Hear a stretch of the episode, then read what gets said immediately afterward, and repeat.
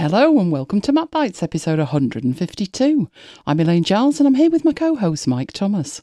In this episode, we have a fully two factored fan, and Timmy proves himself to be a man of the cloth. First, an update to Jelly Scrolling Gate, a potential solution no less, but only in the next physical version. And only then if Apple deploy 121Hz ProMotion technology and add that to the smallest tablet. Why is this needed? The original iPad didn't have jelly scrolling. By comparison to the technology in this iPad mini, that must be prehistoric by now. I can only imagine how some of those who've bought this model must be feeling right now. I know it's been a while since Apple actually used the term buttery smooth in a presentation, but surely that's mainly because we've come to expect it. I, for one, certainly wouldn't expect the consumption experience to get worse on a new device. Will they do it? Who knows? They've long been a law unto themselves, especially in relation to fixing stuff that shouldn't actually be broken. And talking of hardware, things noticed since the great Apple event as the hardware announced starts arriving. Should we say niggles? Probably. Apparently, there is a huge 140 watt power supply on the 16 inch model. If it gets much bigger, it'll need its own postcode. And despite the size, the 16 inch only fast charges through the MagSafe, whereas the 14 inch fast charges via both USB C and the MagSafe. There's a strange decision but not as strange as Colorgate.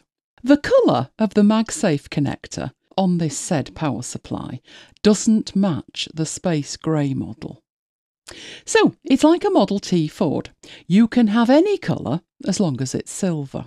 You couldn't make this stuff up. Oh, the attention to detail, where's it gone? Then there's braided cables, a pet peeve of mine. Why? They attract dirt like a magnet, and they can never be completely cleaned. Coated cables could be wiped down. In fact, made to look new again. Braided? No chance. I had a red headphone cable. Smooth coated? Perfect. Until it broke. The only replacements I could find were braided, and in a packet of two, which proved useful to compare the original colour and the colour after a couple of months of use of the first cable. Absolutely filthy and can't be cleaned. It's a breeding ground for any kind of germs. But since this cable from Apple is white, I have a potential solution. I'm reminded of the shoe whiteners we used to use as kids for your white plimsolls. It was like a watered down emulsion if you didn't do it the night before school, you left wet white footprints on the way out of the door. It'll be Apple's next product cable whitener at only $19 a bottle. Talking of $19, who fell for the $19 cleaning cloth?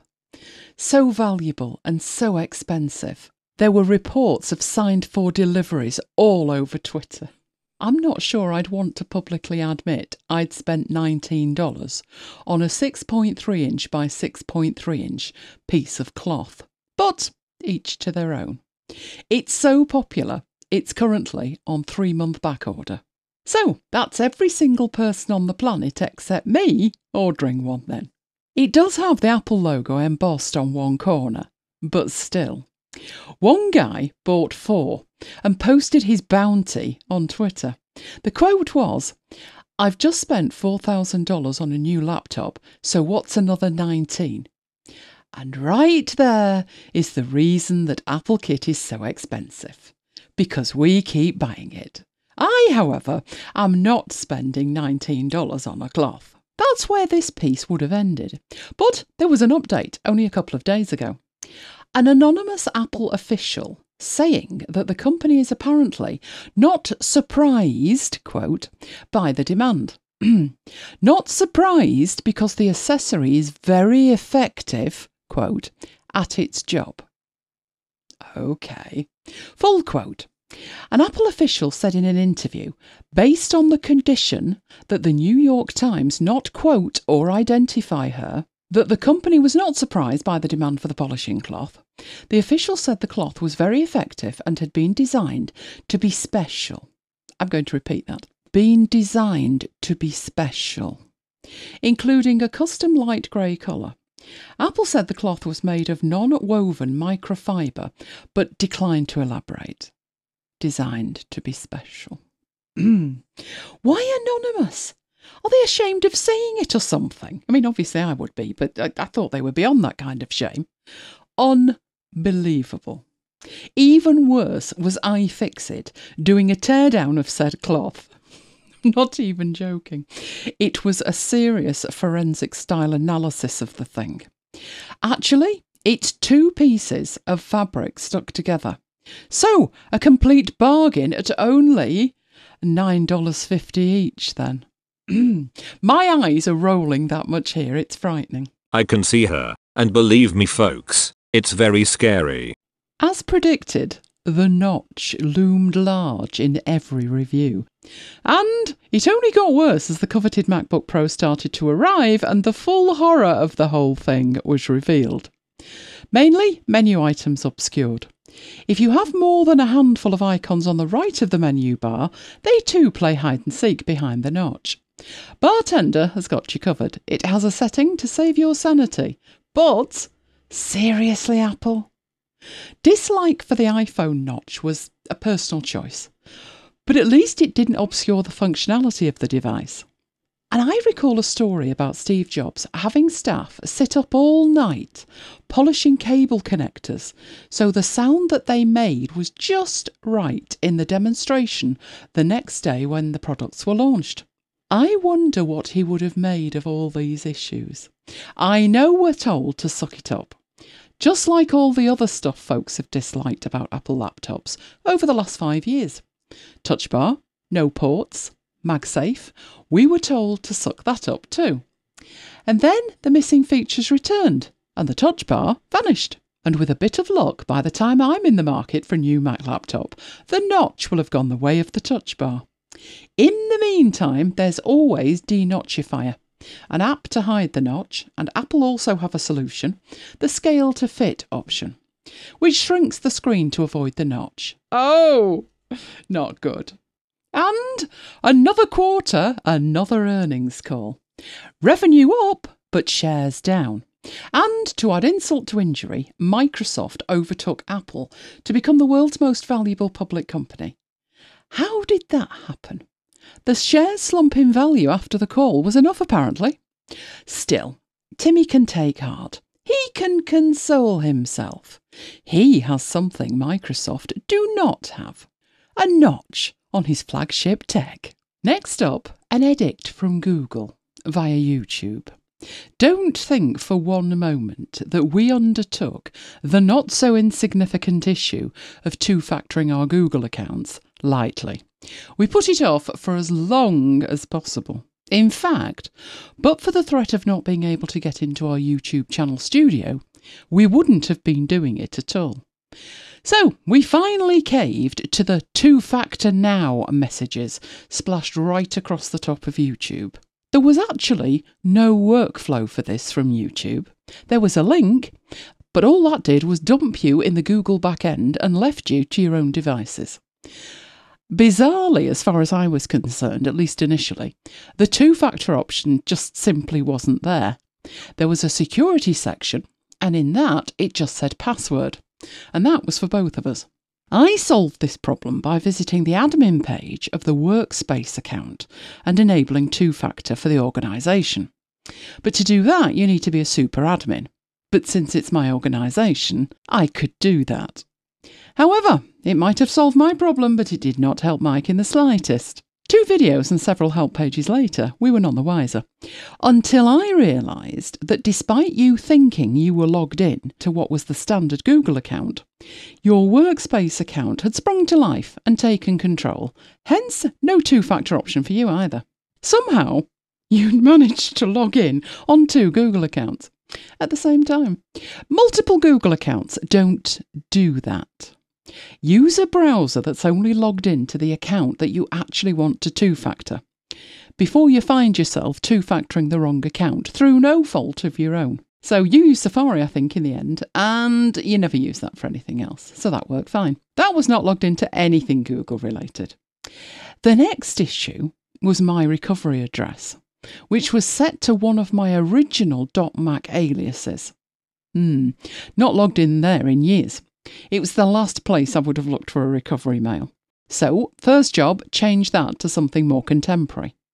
Once we were finally up and running and following along with each other step by step, we still got offered completely different configurations. I was offered device authentication. Mike was offered standard text or call authentication.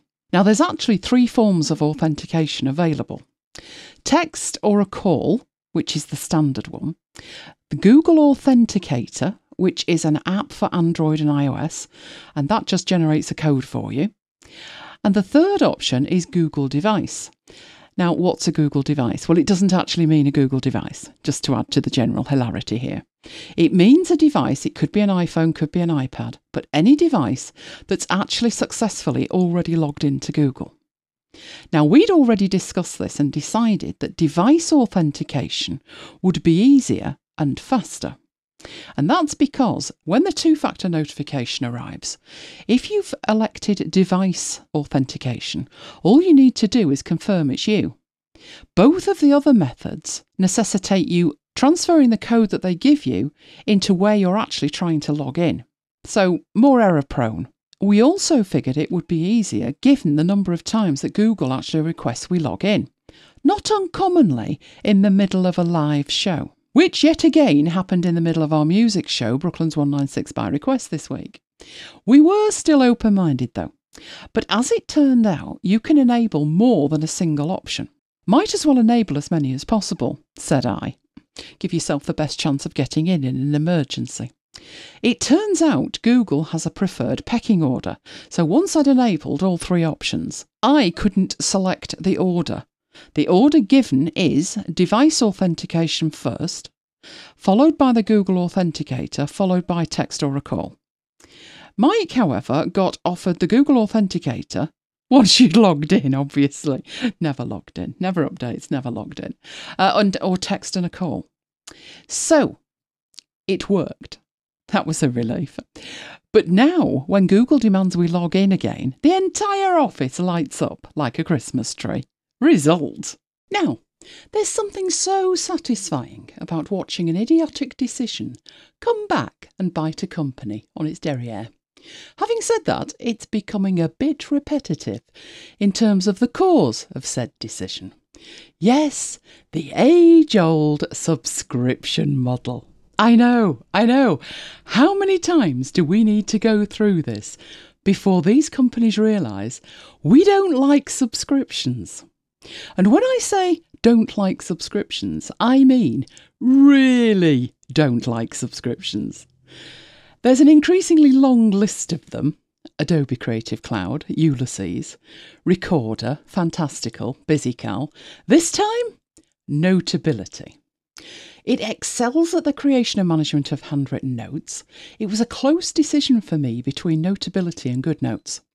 Made more difficult when GoodNotes went Catalina only before I did, which was how I got dragged into this latest unholy mess. For a few months, I used Notability for all the jobs I would normally have undertaken with GoodNotes. And there were things that I liked about Notability. In fact, some things that I preferred over GoodNotes. But certain features of GoodNotes were stronger, and I moved back to GoodNotes as soon as I finally did the Catalina thing. So, what exactly did Notability do? Well, they proudly proclaimed that they'd released a new version of the app. So far, so good. They then proudly proclaimed said new version was going to be a freemium app. Hmm. My blood ran cold because we all know what that means. But it took the company, Ginger Labs, another blog post to mention the S word subscription. So the original plan was to introduce a subscription, $14.99 a year. reduced to $11.99 for an introductory period. Existing users would get a year's free use. After that time, they could either subscribe or use the free version. But the free version would not include features they'd previously paid for, the most significant of which was iCloud Sync. Now, I know, iCloud Sync syncs whenever it feels like it, which isn't often, but still. My first thought was surely that's penalising existing users. They'll miss out on the initial discount, and that's before we consider the lost features. Now, you might be asking yourself a perfectly legitimate question How do you lose features that you've already paid for? And the answer is in exactly the same way as I've experienced with other App Store apps. The one that grates the most is actually Recorder. It was a simple app and I used it for years to make recordings on my devices. But then it suddenly went subscription. I mean, subscription for a recording app. Anyway, here's how it goes you buy an app, let's say it's version 1.0 of that app. It gets updated over the next few months or years. You update your installed version, all is well. Then the developer starts to consider a 2.0 release. If they release that as a completely new app, like in the old days, you have a choice. You could upgrade and pay for the new version with or without a discount, depending on what system the developer's using. Or you could proactively choose to stick with what you've got, paying no more. But you wouldn't lose access to what you already have. But that is what's happening in the App Store, and it's unethical at best. Version 2.0 is released via the App Store, and it replaces the previous 1.x version in the store. 2.0 appears in your list of updates. Massive air quotes there. Once you've updated to this new version, you find that it's actually 2.0 and not a minor update to your previously paid for version. At that point, if 2.0 requires payment to unlock features that you previously had access to, you're stuffed. That's a technical term. There's no way back. If you want to stick with what you already had, then to be honest, your option isn't great. You've got to remember not to tap update all, because if you do, you're going to inadvertently update apps that you've decided to stay on the previous version. It's a minefield. I have less problem with the subscription notability of rolled out than I do with making this version 11 release an update to version 10 rather than a standalone app. If the features are different and the pricing model is different, then release it as a new version and let people choose whether to upgrade or not. Apple shouldn't allow this bait and switch model to exist. But then they're not actually interested in anything beyond their 30% of this racket, are they? And that's exactly what happened with Recorder. If I update the version I have, I will lose features I have already paid for. I read the release notes, but many folks don't, particularly when you pick up your phone and it says 63 updates. I only updated two hours ago what happened, because around the time of an iOS release, the updates are coming thick and fast. It would be a, virtually a full time job to read those release notes, but if you don't, this could happen to you. I highly recommend you do get into the habit of reading the release notes if you've got the time, you know. Obviously easier if you're retired. But there's many an unscrupulous trick caught that way, which is why I bother. In this case, the whole thing was made more complicated by the extensive range of in app purchases. The way in app purchases are presented to users is a pet peeve of mine. You really do have no idea of the details before you download and install the app. The list in the App Store is often incomplete or truncated to the point of being useless.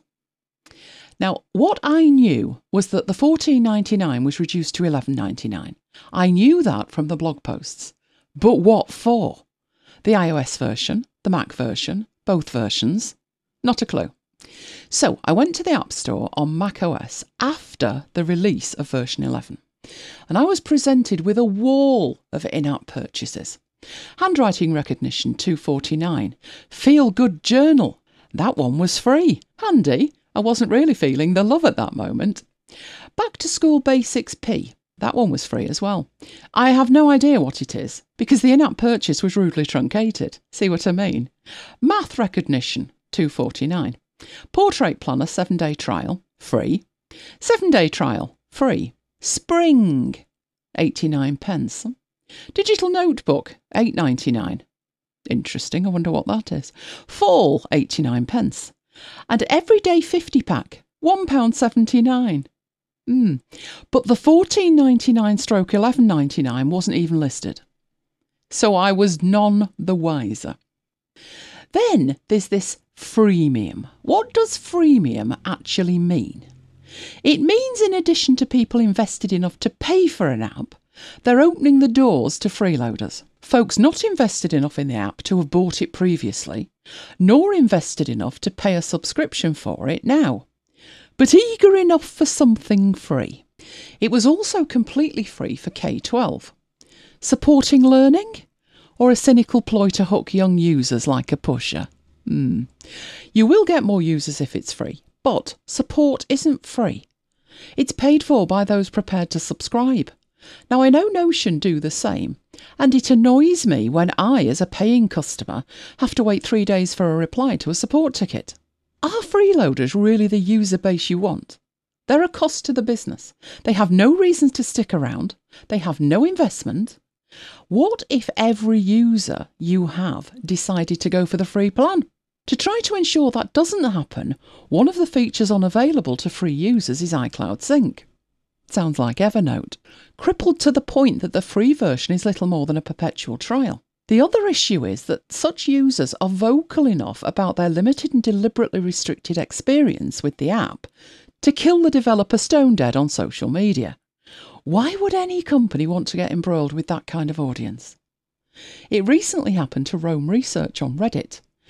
People piling in criticising the application, but doing so while at the same time admitting they didn't actually use it. I couldn't make this stuff up.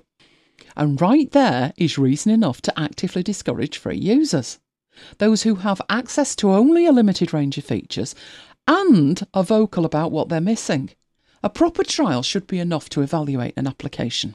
So, what was the fallout? Do I even need to tell you what happened?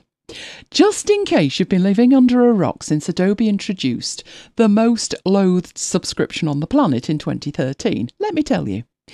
Uh, summarised, the proverbial hit the fan. Not a single comment on their announcement post in favour. Plenty of vitriol. All saying exactly what's been said before about what the posters considered to be sharp practice. First and foremost of which, the removal of features already paid for. And that was the limit for most posters. Some reporting the company to authorities in the States, the authorities involved in consumer protection and more. So clearly, a new plan was needed. Within 48 hours, we had a new plan. The company decided to grandfather existing users, allowing you to keep the features you've already paid for. Yeah. Really? Should I have to thank them for that? And we, of course, are supposed to trust that they won't try this kind of thing again. Well, there's two views on that. One, at least they apologised. Others in similar circumstances didn't bother. Two, any degree of research regarding subscriptions should have told them exactly what to expect. And more importantly, what not to do.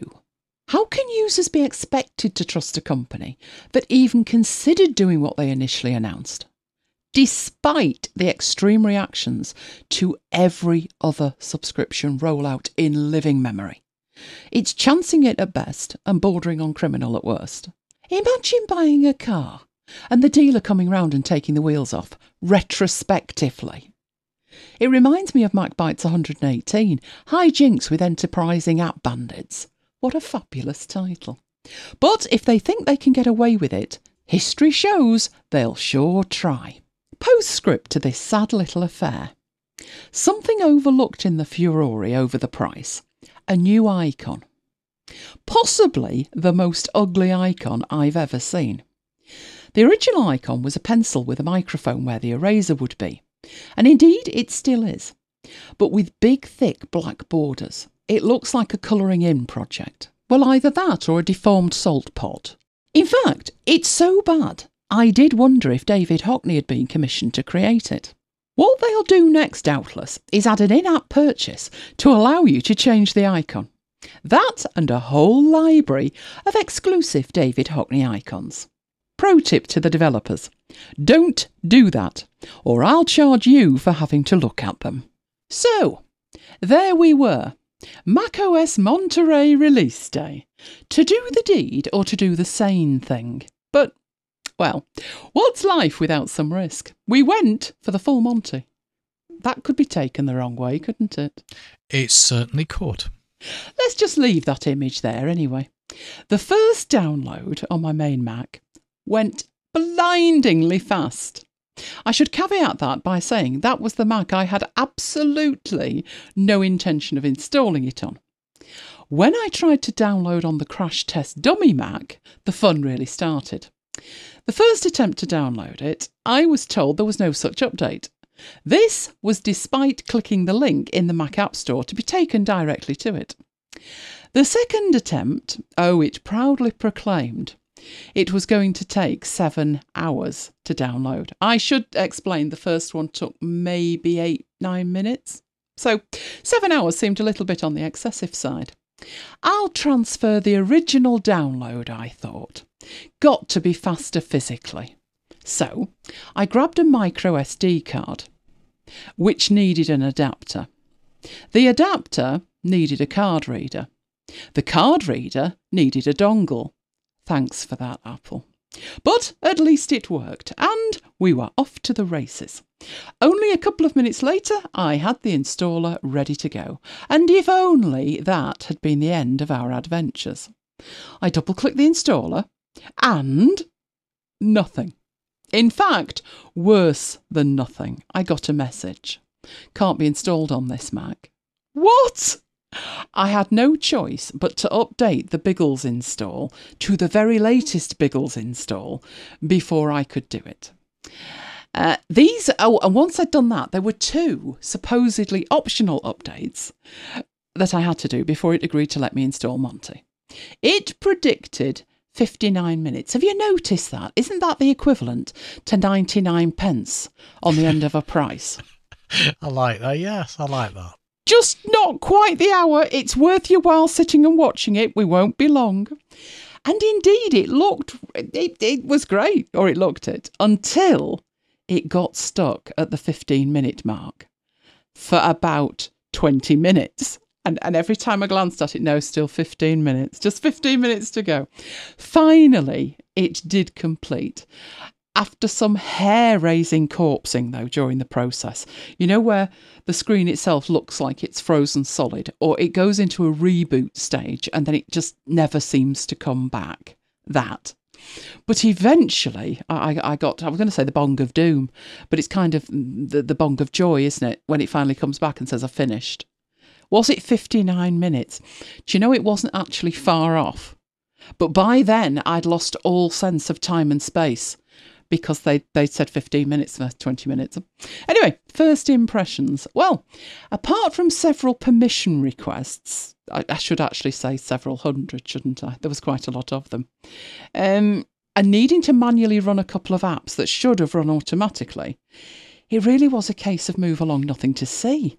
The lack of share play at the point of launch and the universal control meant I thought the changes were subtle at best. I know Universal Control isn't ready, but it reminded me of a funny story. Universal Control, of course, being the ability to control multiple Macs from one keyboard and mouse. Way back in around 2006, 2007, it was certainly the early days, I pressed a button on my Apple remote. Do you remember those? The Apple remotes? Oh, I do. This the white plastic one? They're the white plastic ones, yes. Somehow it set your iMac screen to black. Bad words were said that day, just before a possible heart attack on your side of the office. Why did that happen? Well, I didn't realise that I could actually control your Mac with my remote. It shouldn't actually have been possible. It should be paired to a specific device. I think um, that was the last time I actually used it.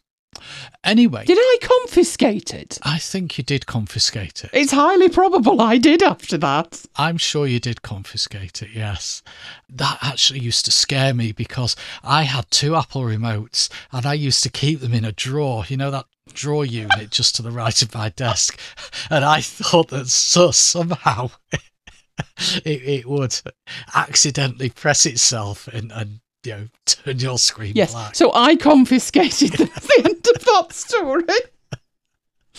if anything ever required a label on it. So so one that says Mike can use this and the other one do not touch on pain of death. that. Yes, that. Anyway, um, with the success of the MacBook Air, did you then go on and do the iMac? I trust you're kidding. Just because it didn't self combust doesn't mean stuff is actually working. I don't want to find things misbehaving after I've installed and probably when I need them most. Now, you weren't the only one doing an OS update. I'd bigglesed my work MacBook. It was on Catalina, and I've been getting these nag screens popping up since way back in the summer, prompting me to update. I did try and do it, I'll be honest, a couple of months ago, but it failed. And last week, I got an email which said I'd not connected it to the network for several weeks, and was I still using it? Well, I only use it for delivering training, but yes, I do still use it. So rather than turn it on and connect it to the network and then turn it off again, I decided that I would update it to Biggles. We're not allowed to install Monty yet, so that's why I Bigglesed, not Monted. But I couldn't just install it from the App Store. I had to go via an app which was installed on the device called the AZ Mac Self Service Center. And from there, I opened up the Biggles installation guide, which wasn't actually called the Biggles installation guide, not surprisingly. you know, one of these days I will put the word Biggles on Workplace and have to edit the post. when I see Big Sir, I think, what? Oh, you mean Biggles? Yeah, um, yeah. This this document it's it was just a Word document, but it contained some pre-installation tasks that I had to do. And once these were done, I was then able to download and install Biggles. And it was a 12 gig download. It said it would take five hours. My biggest problem was actually keeping the Mac awake. I'd gone in and I'd changed the settings in system preferences to tell it not to go to sleep, but the corporate screensaver kicked in every 15 minutes, and there's nothing I could do about that one, which meant that I had to keep fingering the trackpad. That's a technical term, by the way, fingering the trackpad, akin to wiggling the mouse. Anyway. Do you remember when you had to keep a Windows machine awake? And what I used to do with it was put the mouse. So I, I'm updating maybe eight machines, and you can't like run around them all just touching the mouse, keep them awake. I used to put the mouse on top of my watch, and as the second hand went round, the mouse thought it had moved. I remember that.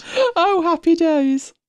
The things we did. Anyway, it, it got to four o'clock, so I took Lola for a walk, leaving Biggles downloading. And when I got back, there was a message that said the download had failed, which meant that I had to start again. So I re downloaded it and left it to try again. And after three or four hours, it said Big Sur was ready. But it clearly wasn't, as I was left looking at a Catalina login screen. I logged in, the screen went blank, and I thought it had died. I wouldn't have been surprised the way things had gone so far, but actually it was just rebooting. Eventually, the progress bar appeared and it said it was going to take 30 minutes. So it had lied. Biggles actually wasn't installed. That's a classic. Mm. Usually we- it lies about how long it's going to take, not the fact it's actually installed or not. Well, that was my next point. We all know that Apple minutes are actually real minutes times two. As it was way past my bedtime, you said to me, leave it with you, but not before you'd asked me for my password. Well, if only it was that simple. I'd had to change my main AZ network password a few weeks ago, but when I logged into the Mac, it didn't recognise it. I think it must be cached locally. So I put the old one in and that worked. But later on, after I'd done the first failed install of Biggles and rebooted, it accepted the new password. So my answer to your question of what's the password was uh, try this, and if that doesn't work, try this one. Yes. And with that, I went to bed, leaving it in your capable hands. Oh, yes. So away we went, putting two Catalina to Biggles fails behind us. I restarted the process yet again, after forcing the Mac to connect to the Wi Fi. So when it booted and you finally did get in, and I think you left it with me actually logged in, it doesn't automatically connect to the Wi Fi, does it? It just sits there, looks like it's trying, but never actually connects unless you say, Can you connect to the Wi Fi, please? Is this some kind of bizarre security device? I have no idea. I mean, it should connect to the network, but it never has. No, it's weird. It's the weirdest Mac I've ever seen, and that's saying something. Uh, it just didn't want to connect on its own. So, anyway, I got it connected and started downloading the installer again. Now, despite our internet speed, it was crawling. Uh, and you weren't wrong about the need to keep it awake. It just lapsed into a catatonic state, literally within seconds of taking your fingers off the trackpad. And I, like you, tried all the settings, nothing made a difference. And if it went to sleep, the download stopped. So there I sat, stroking the trackpad like a demanding cat. And it's harder than it sounds, uh, given that it, it got stuck declaring 15 minutes. And your 15 minutes was a whole 90 minutes that was on the screen. And, you know, towards the end, I'm thinking, no, it has, it's died, it's died. And, and then something was saying to me, no, no, no, leave it here, leave it here, it'll be fine. You also weren't wrong about the password thing. And I swear it was random as to which it would accept every time it rudely demanded it. And it demanded it more than once, and more than just on the reboot either. Eventually, I managed to outwit the thing, and after another series of reboots and password roulette, I had a Biggles install. It still wouldn't connect to the Wi Fi without a virtual kick, but now there was a whole range of permission issues. And these weren't the same permission issues that I'd found on mine, which I'm used to seeing. You must have some kind of um, incantations installed by work. So there's like a VPN and there's something else and something else and something else. They're all proprietary. And I'm thinking, well, do I just, you know, with complete abandon say, yeah, fine, whatever? Uh, or, or, do I actually have to read these things? And I thought, well, do you know what? Let's just say whatever. so I clicked OK on everything uh, and got past that. Another 20 minutes later, and several rounds of permission roulette, it demanded another reboot, and I was expecting that this would be the last one, so I rebooted it. As soon as I was back into the computer, it proudly declared there was a system update available. Instead of installing the very latest version, it had saved that for another round of password and permission roulette. Four and a half hours later, it was done. So was I, to be honest. It only took all day, half the evening, and another four and a half hours overnight. So, the only thing left is to send the bill to your boss. Since judging by our adventures, it was impossible to do the forced update thing in a single day, hence the overnight work. But still, at least it's done now, isn't it? It is. So, what about the actual features? Or were you too exhausted to look?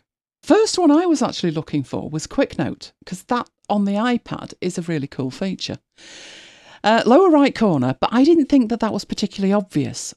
But because it's there, it's going to pop up in my recordings if I move the mouse there. Naughty, naughty Timmy. Not impressed. Then there was something we talked about a while back with you and your Apple Notes thing, which was note tags. And we discussed that they were only available in Monty. The issue with that is that once I got it installed, I think on the iPad, and I was checking it on the iPad, it breaks notes on other devices. So if you've got a device that's not on the full Monty and is not on iOS 15, but on one of those devices you have added a tag, uh, you can't see those notes on the older devices anymore. That's not particularly impressive, that Apple. Not being able to actually see the content of the note. I mean, I can understand. If it doesn't support tags, it doesn't support tags. Well, don't show the tags then. But to hide the content of the note like it doesn't exist is, I nearly said bad words then, uh, insanity. It's insanity. And all of that is before we get to older hardware that can't be upgraded. So I have an iPhone 6 Plus and it can't be upgraded. So, despite the fact that it's in perfect working order, it actually had a new battery uh, a couple of years ago. So, the battery's perfect on it. And I can use other note systems on it. I can't actually use Apple Notes fully anymore. So, that idiocy renders Notes a non starter as a note taking solution for me. And that's me going back to drafts. It was good whilst it lasted. So long notes. I knew you'd be persuaded. As soon as you said I'm using Apple Notes, I thought, hmm, not for long, you're not. It'll do something. And I was quite right, it did. Then there was AirPlay to Mac, potentially Sherlocking airfoil, the poor man's target display mode thing. But you know what? AirPlay in terms of audio, which is what airfoil did, since we got all the A ladies, I have absolutely no use for this. What about you?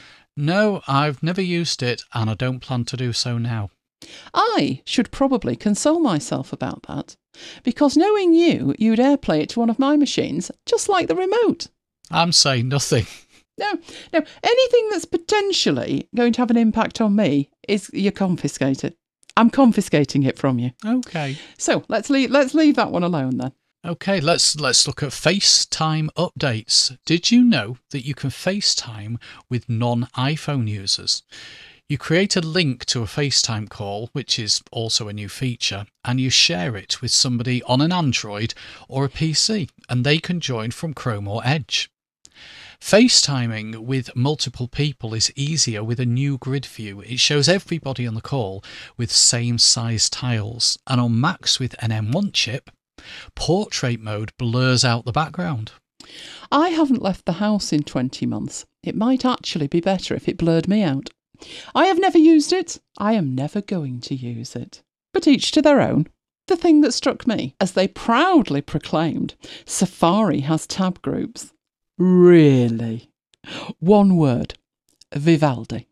Longer version? Vivaldi. Use a real browser. It's got a million times more features. I can't understand adding one new feature, you know, extending the functionality in one tiny kind of way and then trumpeting that as though you've reinvented the wheel. There's a million features that other browsers have that Safari can only dream of, but they've added tab groups, so there you go. Oh, did you know? I found this out the other day. I was on one of my sessions at one of my courses, and this person was saying that they did a lot of research and they opened up a lot of browser tabs. Well, you know, we've all been there, haven't we? What would you say was a lot of browser tabs? For me, about 10. I probably have about 15 pinned. And what they are is different episodes of the show or something that I'm working on, probably in Notion.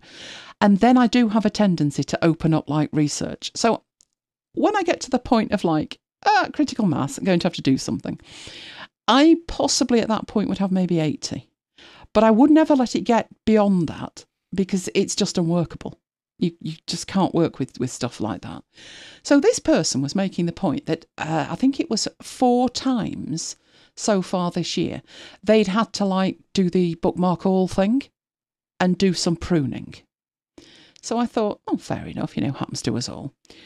Uh, and then he said, ah, well, I had to do that because I ran out of tabs. And I thought, what do you mean, run out of tabs? And this turned out to be on an iPad. There is a hard limit on how many tabs you can open in Safari on an iPad. I was totally unaware of this. This would be because I use Firefox. But never minding that. There is a hard limit. Were you aware of that? No. No, me neither. Uh, this said hard limit that he had reached four times is 500. I mean, just just think about that for a minute. I can't imagine on a desktop where you've got one more real estate and two the ability to like scroll easier. But on an iPad, if you had 500 tabs open, just just how would you use those tabs? Shakes head sadly. You know, just navigating from one to another. I'm thinking like if you were using Vivaldi, you've got the quick commands. And the quick commands would enable you to search for one of those tabs and take you straight to it. But you don't have that on an iPad. So I'm thinking, well, you just must be scrolling left and right to find the thing. There's no other way. And what struck me was worse than everything. I mean, 500 tabs open anywhere just blows my mind. But I'm thinking it would only take a crash and you've lost the lot. Mm. Wouldn't you be better off bookmarking them or, you know, writing them in biro on your hand or something? It, basically anything but relying on it. But there you go. So tab groups might might have saved him, depending on how many tab groups you can have. 500 tabs open.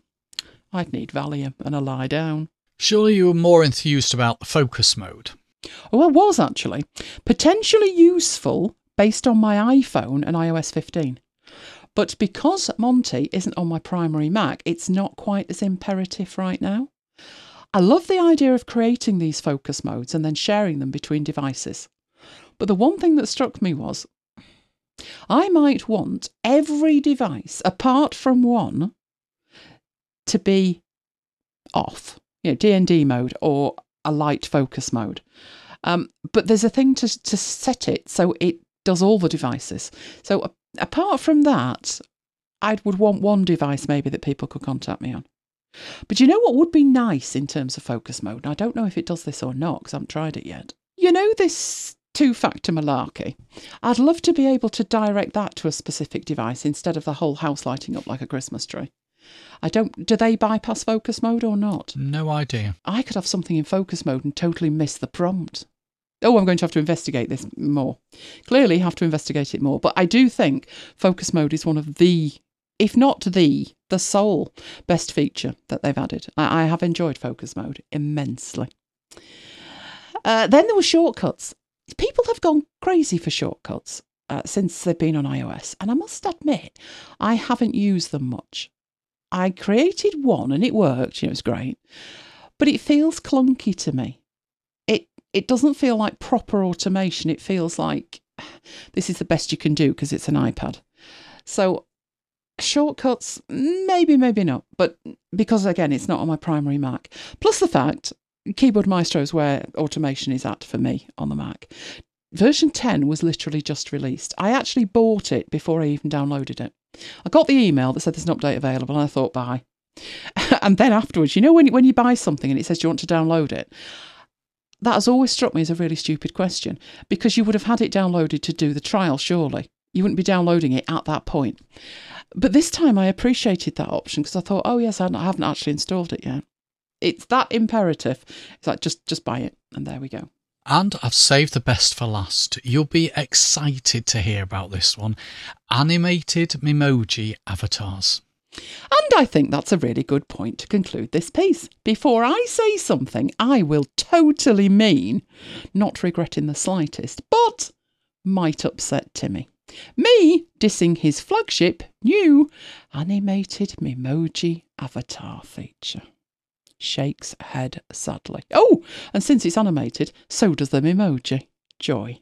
You're wondering, aren't you? What's a fan got to do with tech? Unless it's an iFan.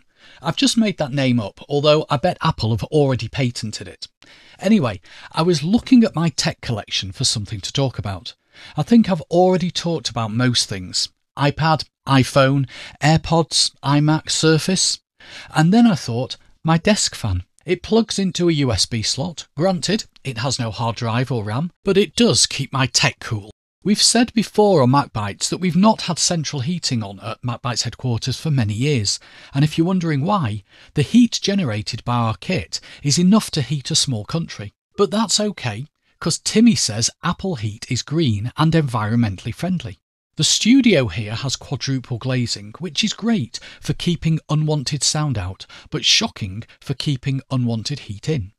Plus, our next door neighbours have the heating turned up that high that we get to benefit too. So it's like an oven here, even in the winter. Yes, we're the ones with the windows open, letting cold air in on Christmas Day. So, back to my fan. I bought a small one about a year ago, again a USB one that sits on my desk. But one day it started to make a right racket. I couldn't have it on when I was training. In fact, I couldn't have it on at all. I decided to take it apart to see what the problem was and then couldn't get it back together properly. It worked, but the noise was worse. So I bought another one. In fact, I bought two one for my desk in the office and one for the studio. It needed to be small enough to fit on my desk, And at 6 inches with a small metal leg and a black plastic body, that fits my criteria. It needed to be quiet enough to be able to be on whilst I was working, and powerful enough to cool me and my tech down. I obviously didn't read the specs properly on Amazon because when they arrived, I was surprised that the cable had a USB connector. Luckily, I've got USB chargers and USB hubs to draw the power from. As I said, one of my concerns was noise, but even on the highest speed, and this has three speeds, it's actually fairly quiet, to the point I've had it on whilst delivering training, as well as during Marooned, and by request and after hours. Even though it's directly below the microphone, because of the way that you've configured the mics, the whirring was virtually inaudible. I do turn it off during the recording of MacBites and training videos, though. I think there's a difference between a live show and a podcast or video recording, or maybe that's just in my head. But there we have it. I don't think there's much more that I can say about the humble fan. It does exactly what it says on the tin, as we say in the UK. It keeps me and my tech cool all the year round. It costs £20, which tells you that it's not an Apple product. That would have had an extra zero on the end and been sold as the iFan Pro Max. I would put a link into the show notes, but it looks like Amazon don't sell it anymore. There's plenty of similar ones, but I can't vouch for those. So I've put a link to the same product on the manufacturer's website, where it's on sale for $24, which is actually similar to the price that I paid.